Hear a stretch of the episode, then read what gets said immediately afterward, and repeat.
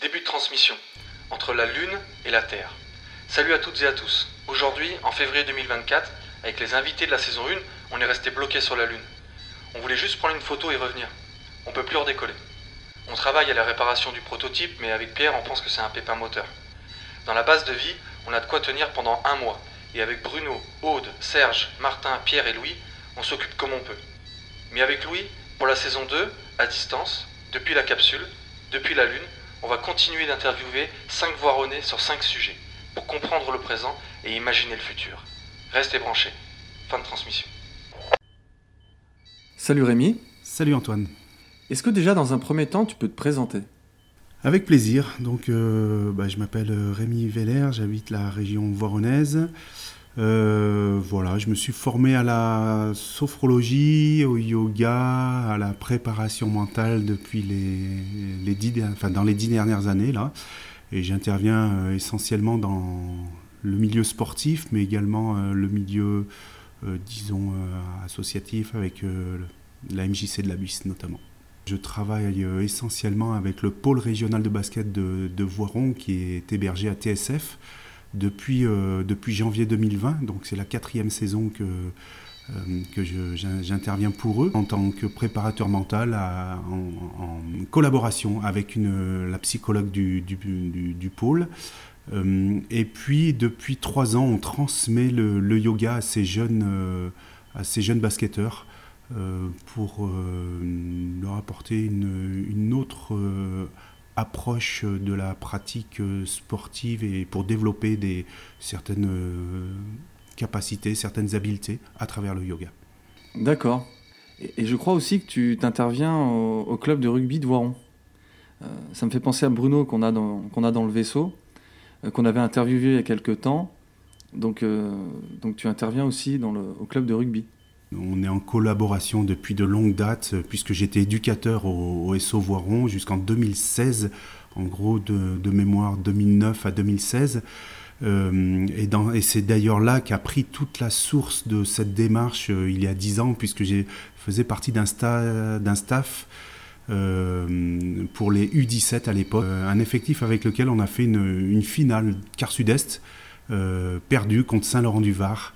Et ça a été le début de l'histoire parce que sur ce match-là, nos, joueurs cadres ont, perdu le fil du, match et ont, perdu les, euh, ont perdu le, sont passés à côté de leur match tout simplement.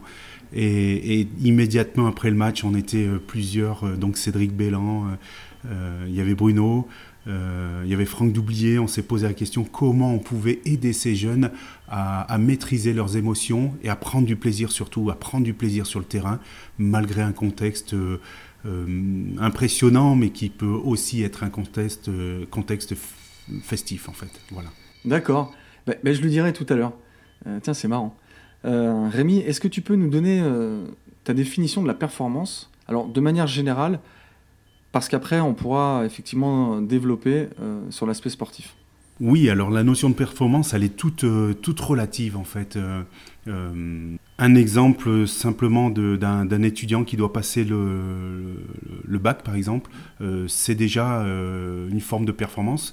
Pour certaines personnes en difficulté psychologique ou face à des, à des problèmes de santé, la performance se résume à arriver à se lever le matin. Donc ça, c'est une autre, une autre approche. Euh, moi, je suis issu d'une famille euh, nombreuse. On était quatre garçons et pour moi, euh, ce qui a réalisé ma, mère est une performance tout au long de notre, enfance, adolescence. On était quatre rugbyman et voilà, préparés à, manger et puis laver les affaires de rugby. c'est énorme. Voilà, après la notion de performance, je pensais à, un exemple Thibaut Collet à la perche l'été dernier. Euh, qui a terminé euh, cinquième du championnat du monde de saut à perche. Est-ce une performance, oui ou non? Euh, si je te dis que lors de ce concours, il a battu deux fois son, son record personnel, est-ce une performance? La performance n'est-elle pas ici? Bien entendu que, que oui. Voilà, la, notion de performance, elle est, elle est toute relative et elle est là où on veut placer. Euh, en fait, tout dépend des objectifs qu'on se définit, qu'on se donne, euh, du contexte, des capacités des uns et des autres. pour revenir à l'environnement familial, est-ce que, est que le fait d'être une mère isolée, par exemple, n'est pas une, performance au quotidien? Voilà. D'accord. On, va rentrer maintenant dans le vif du sujet, c'est-à-dire sur toute la notion de performance dans le domaine du sport. Et pour commencer, Rémi, est-ce que tu peux nous donner les quatre piliers de la performance dans le milieu du sport? Les quatre piliers de la performance euh, s'appuient dans le sport euh, sur l'aspect technique, tactique, euh, l'aspect physique, bien entendu, excuse-moi, l'aspect physique, bien entendu, et la dimension mentale. voilà. Et pour le coup, est-ce que tu peux nous détailler cette dimension mentale? Selon un test euh, référence euh, enfin, qui, me semble intéressant d'évoquer, puisqu'il a l'avantage de, synthétiser en fait les habiletés mentales, donc c'est l'OMSAT, euh, on retrouve les habiletés de base qui sont la, confiance en soi, qui sont l'engagement, la motivation, et puis la, construction, la définition d'objectifs, donc donner du sens. Il y a les habiletés euh, cognitives, donc euh, autour de la concentration, euh, du contrôle des, distracteurs. Quand je dis concentration, c'est aussi arriver à se reconcentrer face, à un événement, la capacité à se reconcentrer, le discours interne, des capacités également à développer et à travailler avec l'imagerie mentale. Donc ça, c'est l'aspect cognitif, cérébral. Euh, et puis il y a l'aspect psychosomatique, euh, où là on va aller dans la dimension euh, plus des émotions, gestion du stress, de l'anxiété, accueil des émotions, la capacité à s'activer, à se relaxer. Là, en fait, c'est le, lien entre le cerveau et la, perception de l'environnement et l'interaction avec le corps. Simplement euh, comprendre que euh, souvent on parle de la préparation mentale et, d'avoir du mental, c'est d'être euh, en permanence à, 110, 120, 150%, en permanence dans le rouge, dans le sport, hein, j'entends. et puis là, c'est une fausse idée. C'est moi, dans mon approche de la prépa mentale et telle que ça m'a été enseigné, on essaye de faire rentrer une notion de bien-être dans l'approche, dans, d'équilibre, d'épanouissement de l'athlète. Euh, de, plaisir si possible.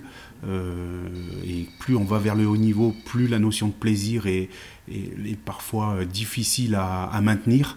Euh, et donc l'idée, effectivement, par rapport à des phases intensives et de performance, d'exigence, de confrontation, de compétition, tout simplement, l'idée est d'arriver à alterner avec des phases de récupération de régénération physique et mentale, euh, quelle que soit. Donc euh, ça peut prendre différentes formes. Euh, ça, démarre de la relaxation, mais ça peut être également des, des, sorties en nature, des, choses des choses comme ça. Voilà, tout, tout dépend du, de l'organisation et justement de la construction de l'objectif et de comment on va aller vers l'objectif. Et la dimension du yoga devient, dans ce cadre-là, devient intéressante parce que le yoga euh, euh, va permettre à l'athlète de se reconnecter à, euh, ses, sensations, à ses, besoins, d'être à l'écoute de ses, ressentis, de ses besoins, à l'écoute de son corps. le yoga est là en fait pour permettre au mental de s'apaiser, enfin et là, la, la, philosophie du yoga nous explique que euh, cette approche euh, et cette pratique est faite essentiellement pour euh, cesser l'agitation du mental. En pleine conscience, on appelle le vagabondage du mental. Et donc l'idée, c'est d'apaiser, de ralentir l'activité du mental afin de, hum, permettre à, la personne de rentrer plus vers une écoute une écoute intérieure, euh, une écoute, euh, une, forme d'introspection, et notamment euh, reprendre, dans la mesure du possible, en tout cas mieux connaître la physiologie pardon, de, la, de la respiration notamment, qui est intimement liée au, à l'activité du, des systèmes nerveux sympathique. Et, de, la notion de stress, de la notion de, fatigue, pourquoi pas. De... Voilà, donc ça invite la personne à rentrer en elle, en fait, pour être à l'écoute de ses sensations voilà, le yoga, euh, donc, puisque le yoga, hum, dans la philosophie du yoga, on part de, quelque chose de très euh, grossier, à l'extérieur de soi. Euh, donc, une relation à notre environnement, aux autres. Et puis, progressivement, on va descendre vers quelque chose de plus introspectif pour aller vers la notion de concentration, pour aller vers la notion de méditation et pour peut-être aller encore plus loin pour, euh, pour ceux qui sont très très très avancés dans, le, dans la voie du yoga. Alors Rémi, effectivement, tu as parlé de beaucoup de choses, beaucoup de concepts qu'on va pouvoir détailler avec des exemples euh, dans, les, dans la suite de notre conversation, j'espère. Mais dans un premier temps, est-ce que tu peux nous parler de la gestion émotionnelle du sportif? Euh, En fait, le, le, gros intérêt, les deux gros leviers que l'on voit, sur lesquels on va pouvoir travailler, et notamment avec la pleine conscience, c'est la gestion des émotions une meilleure connaissance, une meilleure observation, un accueil. Alors on parle de gestion des émotions, mais euh, d'aucuns nous diraient que les émotions ne se gèrent pas, elles s'accueillent, elles s'observent, elles se, comprennent et on les transforme. Quoi. Et on fait en sorte de, trouver des, euh, des, solutions pour euh, transformer, passer vers, aller vers d'autres émotions. et travailler en termes de concentration. Euh, donc euh, là, euh, pour un athlète de, haut niveau, l'abstraction de l'environnement, ce qu'on appelle les distracteurs, est d'arriver à être concentré sur la tâche, focalisé sur, en yoga on appelle ça l'objet de concentration, focalisé sur la tâche de façon à, être le plus efficient possible, le plus, le plus performant dans l'instant. Et on imagine bien que dans le sport de haut niveau avec l'environnement, l'exigence, donc euh, euh, pourquoi pas la fatigue, mais également l'adversité, la concurrence, euh, la pression, la pression de bah, quand on est un athlète pro, la pression du résultat, la pression du public, la pression des médias, la pression d'un événement comme les Jeux Olympiques qui est planétaire. donc si on commence à penser à toute cette pression, euh, ça, va être, ça va être quelque chose de difficile à gérer. Et puis, qui peut supporter une telle pression? Euh, D'où euh, cette approche de la prépa mentale où on va inviter l'athlète à construire des routines de performance et à se focaliser sur des informations pertinentes, sur ce qui dépend de lui, sur l'élaboration de, sa performance.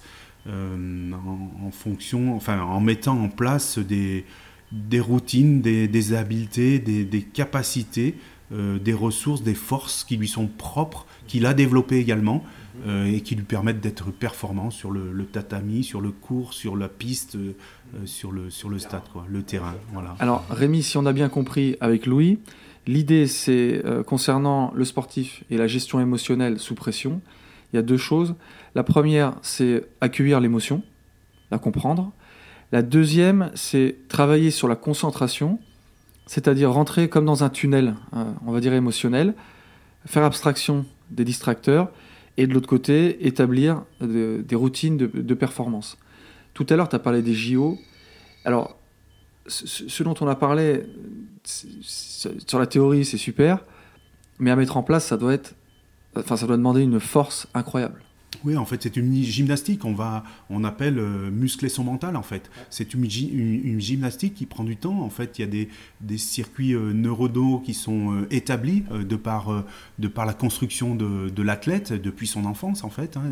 on parle, on parle euh, de l'environnement familial, des, croyances, de l'éducation, mais aussi de, euh, la confiance en lui, de l'estime de, lui. Donc il y a tout un, euh, il y a tout des, schémas neuronaux qui sont établis, et peut-être certains de ces schémas sont ces autoroutes neuronales sont contre-productives par rapport et, posent problème à certains moments de la performance. donc l'idée, c'est de, comprendre, enfin d'observer ce qui se passe déjà, d'accueillir ce qui se passe. Donc effectivement, il y a deux phénomènes là qui me viennent qui peuvent être très gênants. C'est les pensées négatives, où là, tout peut se euh, s'enchaîner et puis euh, l'athlète euh, s'effondrer en fait, simplement par un discours interne qui est qui est qui n'est pas positif en fait. et, avec lequel il n'arrive pas à, rebondir, un discours interne qui devient, qui devient omniprésent, oppressant et, contre-productif par rapport à la performance. Et puis, euh, donc, euh, la gestion des distracteurs, donc c'est l'environnement. Euh, c'est l'environnement, c'est, ça peut être aussi des décisions arbitrales, des décisions contestables qui peuvent sembler injustes, des choses comme ça. Il faut arriver à, switcher, on, dit, enfin le, terme employé, c'est, arriver à switcher, c'est-à-dire faire abstraction de, de, ce qui vient de se passer, euh, surtout euh, ne pas euh, réfléchir à la conséquence et revenir à l'instant présent. Et donc là, c'est là qu'on retombe sur la, pleine conscience. Revenir d'un... Enfin, c'est une stratégie. Hein. Je ne dis pas que c'est la stratégie pour tous les athlètes, mais c'est une stratégie qui est actuellement proposée et qui est en voie de développement et, un petit peu mis en lumière avec cette approche des Jeux Olympiques. Donc l'idée, c'est de revenir à l'instant présent et et revenir à, une attitude et se focaliser sur euh, les éléments importants à mettre en place pour performer. Revenir à, une attitude de, performance. Alors juste, Louis, on va recadrer euh, la conversation. On a vu les quatre piliers de la performance avec le technique, le physique, le tactique et le mental. Donc depuis, avec Rémi, on parle effectivement de cette dimension mentale. Euh, ce qu'on entend, Rémi, c'est que l'athlète, il, il se doit d'avoir un esprit clair, d'une grande clarté. Alors aussi bien, on l'a vu dans la préparation de la compétition, ça peut être les JO euh, ou un, grand chelem euh, au tennis. ce, qui est plus délicat, effectivement, c'est la gestion émotionnelle pendant la performance. Et, tu parlais tout à l'heure de switcher. je, te donne, je te donne un exemple. En finale de Coupe du Monde, 85e minute, tu, prends un péno, juste ou injuste, peu importe. Est-ce qu'à ce, moment-là, le sportif, il est quand même, euh, il manque parfois un peu de lucidité là. Il reste 5 minutes. Euh, comment ça se passe cette gestion émotionnelle euh, immédiate? Bah, Par rapport à ce que tu disais tout à l'heure, la performance passe très certainement. enfin, c'est les athlètes qui peuvent nous répondre hein, par un, esprit clair, effectivement. la colère, la frustration, euh, ce sont des émotions euh, qui ne seront pas euh, productives en fait, qui seront contre-productives par rapport à, l'objectif de performance. nourrir la colère et la frustration, par exemple, n'a pas, pas d'intérêt si ce n'est si ce peut-être aller chercher, aller puiser une énergie au fond de soi pour basculer tout de suite sur autre chose, mais aller chercher euh, dans les dernières secondes qui va jouer cette possible égalisation. Alors tu vois, ça me fait penser à, à Raphaël Nadal. Moi je trouve que ce mec-là, c'est mentalement, c'est incroyable. Il arrive au Grand Chelem, alors il est prêt physiquement, tactiquement, techniquement et mentalement. Euh, je pense qu'il a dû mettre en place, effectivement, ça c'est certain, toutes ces procédures. Et même ces procédures, on les voit euh, pendant ces matchs. Tu vois, il est il est très maniaque et tout ça. Et ça, c'est très impressionnant. Et on voit effectivement pendant la performance, pendant le match, qu'il y a peu de choses qui peuvent le faire vaciller. Et donc ça, enfin, moi je trouve ça mais incroyable. Il y a beaucoup de sportifs, euh, d'hommes et de femmes, tu, sens que c'est très compliqué, que ce soit au golf, au basket, enfin dans différents sports, c'est incroyable. Euh, euh, alors, je voulais juste aussi te poser une question par rapport à, à cette gestion émotionnelle et de stress. On a vu effectivement la préparation avant la compétition. Là, on vient de voir la gestion avec l'effet de switcher pendant la performance. Mais il y a euh, un ennemi pour le sportif ou la sportive, c'est la veille de match, la veille de, performance. Est-ce que tu peux nous en parler? Il y a une chose très intéressante, c'est faire le match avant le match. Et là, on parle d'anxiété, on parle plus de stress. Le stress, on dit que c'est le jour du match. Euh, donc euh, c'est un mécanisme qui, euh, qui, qui, voit le jour, en, en, tout cas dans, dans, dans la façon, dans le courant dans lequel je suis et dans la formation que j'ai reçue. Le stress, on dit que c'est le jour du match, lié au contexte bien sûr, lié à, à la à l'environnement et, surtout à la perception que l'on a de, l'enjeu, de l'environnement. donc c'est très subjectif le stress. Mais tout enfin, de la même manière, l'anxiété euh, qui peut. L'anxiété, elle, euh, est à la limite, enfin, c'est pas la limite, mais même plus consommatrice d'énergie. L'anxiété peut être moins forte dans le ressenti, mais elle s'installe sur euh, un temps plus long. Et du coup, effectivement, un athlète peut, peut, anticiper des situations de match plusieurs jours à l'avance par l'image mentale et être en doute par rapport à ses capacités à les réussir. Euh, et donc là va, va, se, euh, va s'installer euh, un climat d'anxiété, donc avec tous les effets du stress physiologiques qui vont consommer de l'énergie avant même que l'événement soit, soit, soit présent, en fait.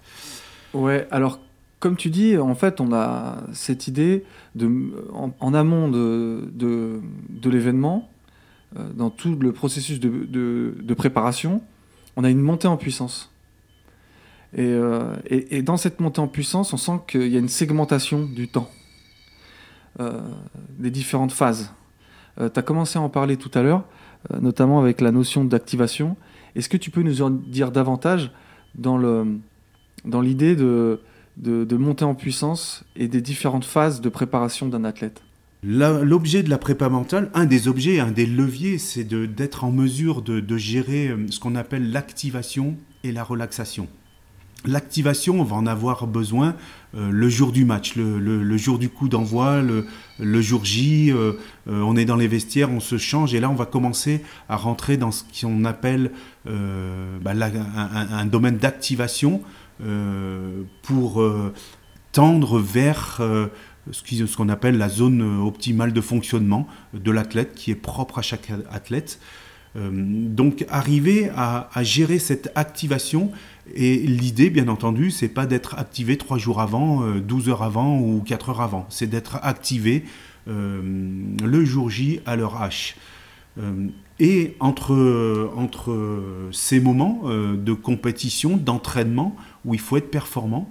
Euh, il, faut, il faut dépasser un petit peu, euh, se confronter en, tout cas à ses, à ses, limites. Entre ces moments euh, d'activation intense, d'implication, d'engagement, on va pouvoir installer des moments de récupération, de régénération. Et, et, donc là, on va pouvoir apaiser cette, ce phénomène que j'essayais d'expliquer tout à l'heure d'anxiété, d'atténuer ce phénomène d'anxiété euh, par le biais de la relaxation, par le biais de certaines respirations, et utiliser à bon escient l'imagerie mentale. Euh, plutôt que de se dire euh, je ne vais pas arriver à faire tel geste dans telle situation à tel moment, c'est inverser l'approche de cette situation en mettant en place tous les paramètres de réussite, en visualisant la réussite, qu'est-ce que réflexion sur ce que je dois mettre en place pour réussir mon geste, euh, pour bien lire le jeu par exemple, pour identifier la, situation, ce que je mets en place et comment je le réalise. Et ça, euh, l'imagerie mentale a tout son intérêt euh, dans, ce domaine-là, puisque c'est un travail purement cérébral en fait. Euh, qui ne demande pas de, ressources physiques euh, euh, comme une, situation réelle peut le demander. Et, c'est une, une, approche très intéressante, et notamment pour l'aspect tactique. Réfléchir, envisager, anticiper, tout ce qu'on pourra anticiper sera favorable à la performance. Le cerveau déteste être surpris. Et donc, euh, l'une des approches de, la prépa mentale, c'est aussi de réfléchir et d'anticiper tout ce qui est anticipable. Donc dans des situations de jeu particulières, une une, équipe adverse avec, euh, euh, avec une grosse défense, avec euh, des joueurs de, très rapides, des choses comme ça. on peut, selon les conditions, ça peut être des conditions météo, ça peut être des conditions d'environnement, j'entends public, des, choses comme ça. On peut visualiser, anticiper cette approche et mettre des stratégies en place. Voilà, mettre, réfléchir à des stratégies. Comment je peux faire et, ça, c'est vraiment, euh, vraiment un axe fort de la préparation mentale. Euh, au-delà de la gestion des émotions, au-delà de la gestion du stress. Le stress vient, comme je te l'ai dit tout à l'heure, euh, quand le, cerveau est face à une situation qu'il n'a pas su anticiper, face à laquelle il n'a pas a priori la réponse immédiate. Et, donc tout ce qu'on va pouvoir travailler en amont bah, va aller dans euh, le sens de la, euh, gestion du stress, de la, baisse de l'intensité du stress, développement de la confiance en soi, euh, et, puis, et puis donc, et donc capacité à, accueillir et à... Alors accueillir, mais c'est à, gérer l'intensité de ses émotions également. Oui, et, d'autant plus, il y a quelque chose qu'on n'a pas abordé, c'est euh, l'adversaire. Alors l'adversaire dans un sport co ou dans un sport individuel, mais alors que ce soit direct ou indirect, donc ça peut être un match de euh, on a l'équipe qui est en face, ou euh, dans le golf, où on l'a pas directement, l'adversaire en face. Il y a aussi les concurrents, c'est-à-dire que si tu as un poste au rugby à l'aile, tu peux avoir un concurrent. Donc il y a cette idée de compétition, est-ce qu'elle n'est pas liée alors à tort ou à raison, à cette idée de comparaison? La comparaison, c'est la première erreur que, que, l'on peut faire et c'est le premier, c'est la première trappe dans laquelle on peut, euh, on peut tomber euh, quand on est dans une logique de performance. Euh, c'est se focaliser. L'idée, c'est se focaliser sur ce qui dépend de moi. Donc c'est aussi apprendre à se connaître, à connaître ses qualités, ses points forts, ses ressources. Et euh, après, dans le sport de haut niveau, on va, on va essayer d'optimiser toutes, euh, les ressources, mais euh, dans un premier temps, on sait qu'il est plus facile de développer des qualités intrinsèques et des, et, des, capacités intrinsèques que d'essayer de développer des capacités qui ne nous, a priori, correspondent pas. Après, tu vois, ça me fait penser à, au foot, à, José Mourinho. À une époque, il avait au Real Madrid, je crois qu'il avait euh, Benzema. Et effectivement, il le mettait en concurrence. Mais tout ça était bien géré. Tout ça, et c'est pour ça que ça fait le génie de certains entraîneurs qui, amènent de la concurrence à des bons moments pour essayer de, rendre meilleur euh, un sportif ou une sportive. Donc ça aussi, c'est vachement intéressant. Tu disais aussi euh, au tout début de notre conversation, sur les quatre piliers, il y a aussi la tactique, qui la tactique, elle, va s'adapter à, l'adversaire. Euh, Bruno nous disait quelque chose l'autre fois sur le rugby qui était vachement intéressant, et notamment sur l'aspect humain, c'est-à-dire euh, trouver sa place sur le terrain, et notamment au rugby.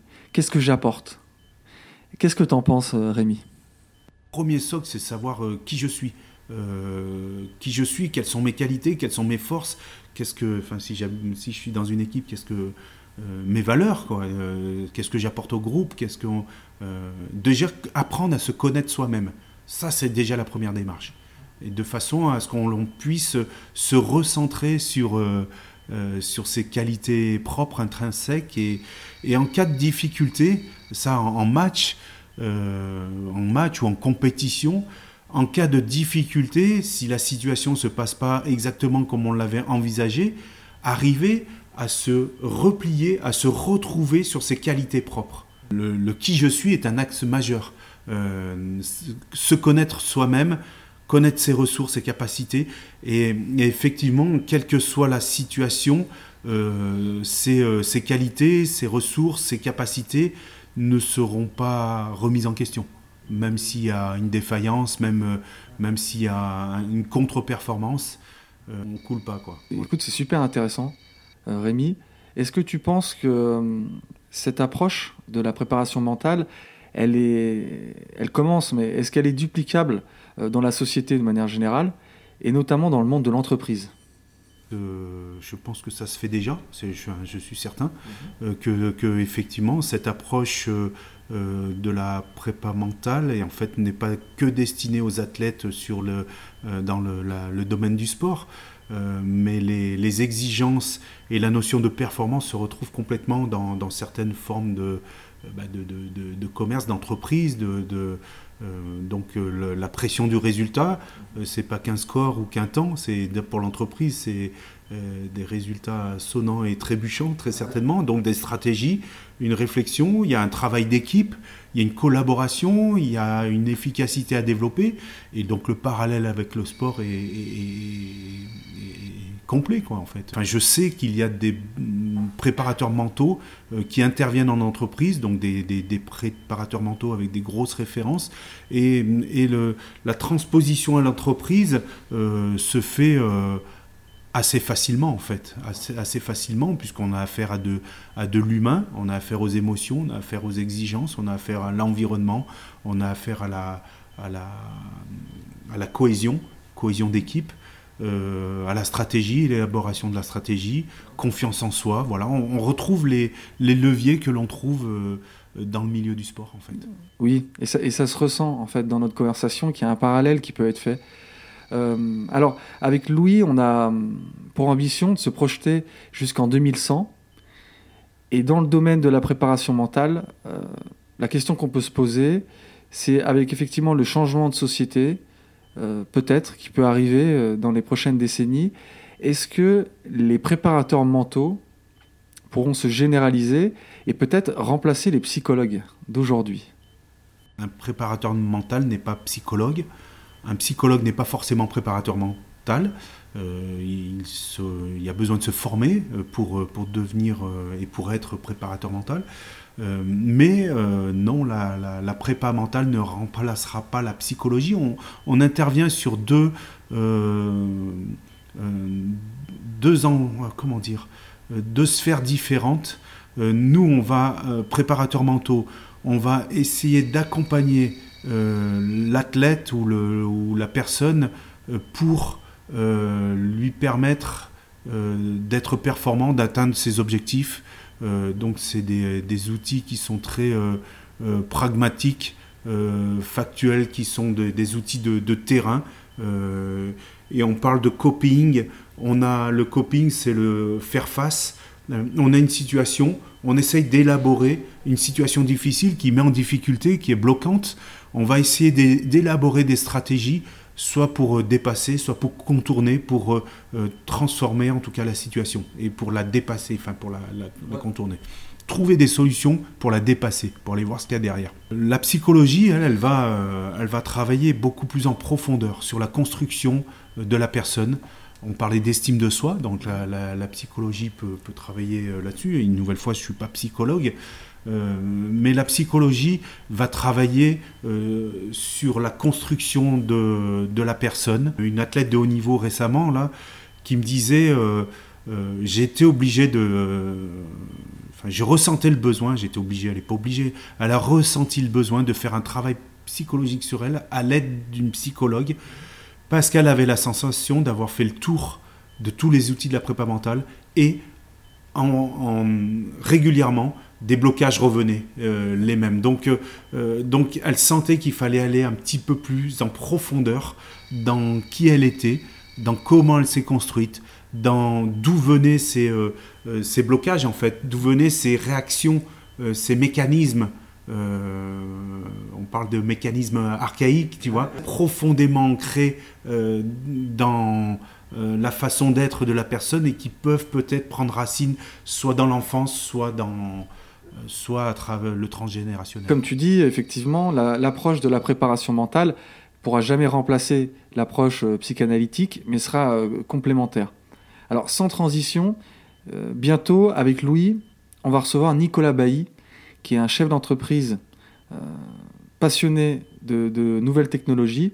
Est-ce que tu aurais une question à lui poser? La question pour, Nicolas, en quoi et, comment la nouvelle technologie, les nouvelles technologies, pardon, pourrait être compatible avec le développement de, l'être humain, mais aller dans le sens à aller nourrir donc les besoins fondamentaux dont, on a parlé sur la pyramide de, Maslow, les besoins fondamentaux de l'être humain qui sont les besoins physiologiques de sécurité, d'appartenance, d'estime et les besoins de, de, réalisation de soi. Euh, comment euh, ces nouvelles technologies pourraient accompagner euh, cette construction de l'humain Voilà. Écoute, on lui posera la question à, Nicolas. alors, comme tu le sais, on est donc, donc là je suis avec Louis dans la, dans la capsule, dans la base de vie, donc sur la Lune, comme tu le sais, on est, on est bloqué depuis maintenant quelques jours. Euh, avec, avec tout le monde, là on est sept, euh, à savoir euh, comment tu peux nous aider là, parce que on commence un peu, on a été un peu sous le choc quand on effectivement, on, a, su qu'on pouvait pas redémarrer pour repartir sur la Terre. on est dans la base de vie, c'est très, bah, il n'y a pas beaucoup d'espace en vrai. On a de quoi manger et de quoi boire pendant un mois. Est-ce que tu aurais des conseils à nous donner qu'on puisse appliquer? Alors c'est une excellente question. Les conditions sont particulières. Euh, effectivement, je peux imaginer euh, euh, cette situation dans un environnement clos, restreint, avec un, effectif, voilà, que, et de la place peut-être restreinte. Moi, ce que je peux conseiller, c'est déjà d'accepter la situation. c'est d'accueillir les émotions. les émotions, la situation est la même pour tout le monde, mais elle est vécue probablement certainement, c'est sûr, à 100%, différemment euh, pour, euh, euh, pour les personnes. Et juste déjà d'évoquer, être en mesure d'évoquer les émotions, chacun, ce que chacun vit, va permettre d'établir un échange, d'établir une communication, d'accueillir et de, et de sentir, d'identifier là où chacun est, se situe, émotionnellement parlant. D'accord Donc ça, c'est quelque chose d'important. Euh, donc le, fait d'exprimer va, permettre de, de, prendre conscience euh, et peut-être d'évacuer, en, tout cas d'évacuer une certaine pression. Euh, identifier les besoins, les besoins fondamentaux là dans, dans, dans, le cas. Donc donc c'est comment comment on va, enfin quels sont les besoins, même les besoins personnels. Euh, peut-être euh, pour l'une ou l'autre, ça va être le besoin de, de se sentir euh, un peu dans sa bulle, ou alors en lien avec le groupe, ou le besoin de se sentir rassuré. mais c'est aussi les besoins fondamentaux, besoin de dormir, de bien manger. De... Et donc ça, je crois que vous avez des ressources, donc ça ne va pas être un problème. Donc je vous conseille de bien, bien manger, bien dormir. J'espère que vous avez comme disait Serge Papagali, une petite réserve de, chartreuse dans, dans, un des, dans un des placards. Euh, voilà, et puis ensuite, face aux besoins, quelles sont les ressources dans le groupe? Quelles sont les, euh, les, euh, les, qualités? Quelles sont les, les, les, ressources, les compétences? Et mettre à profit ces compétences et ces ressources par rapport aux besoins. Voilà, définir, donc du coup, ça va aboutir sur une forme d'organisation une forme d'organisation, et puis euh, euh, entretenir la, collaboration, communiquer. Euh, on constate que en communiquant, bah,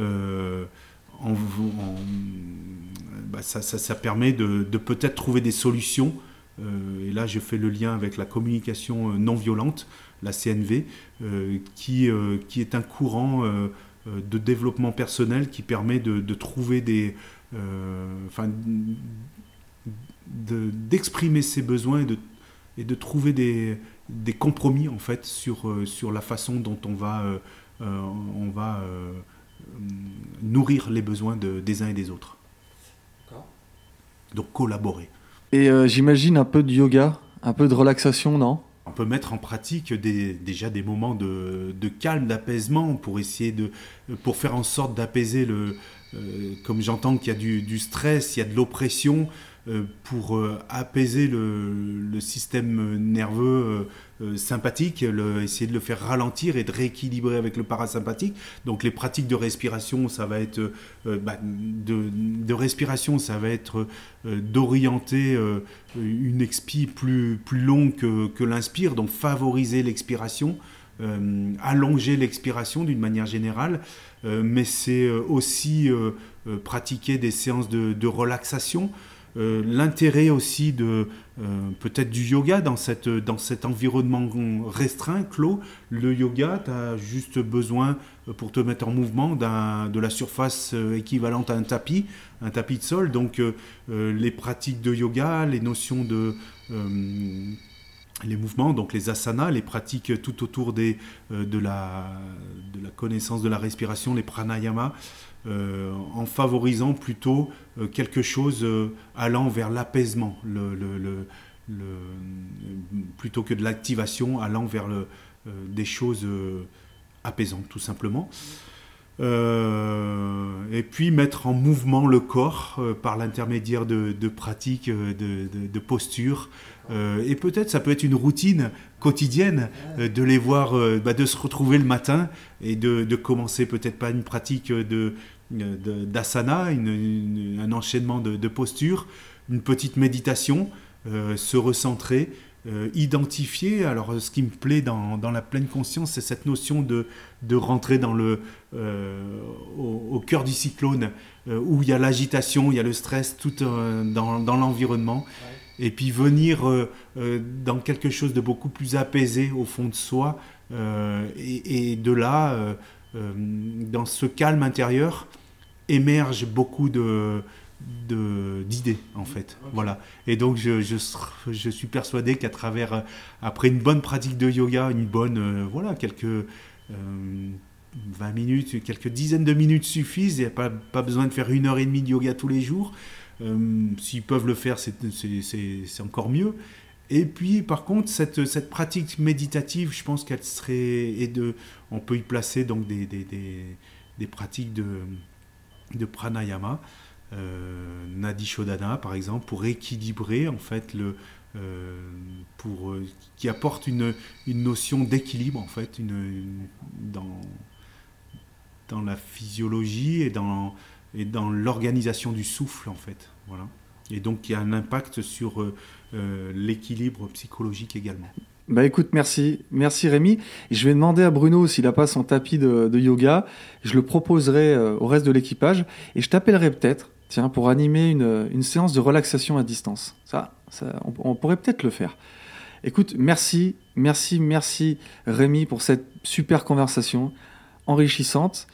Euh, alors ça n'a pas été facile, il y a des bruits un peu partout dans la capsule, mais en tout cas voilà, on a passé un super moment, euh, j'imagine, avec Louis. c'est très enrichissant. Écoute, euh, à bientôt, Rémi. Merci à toi pour cet échange, cet entretien. Salut. À bientôt.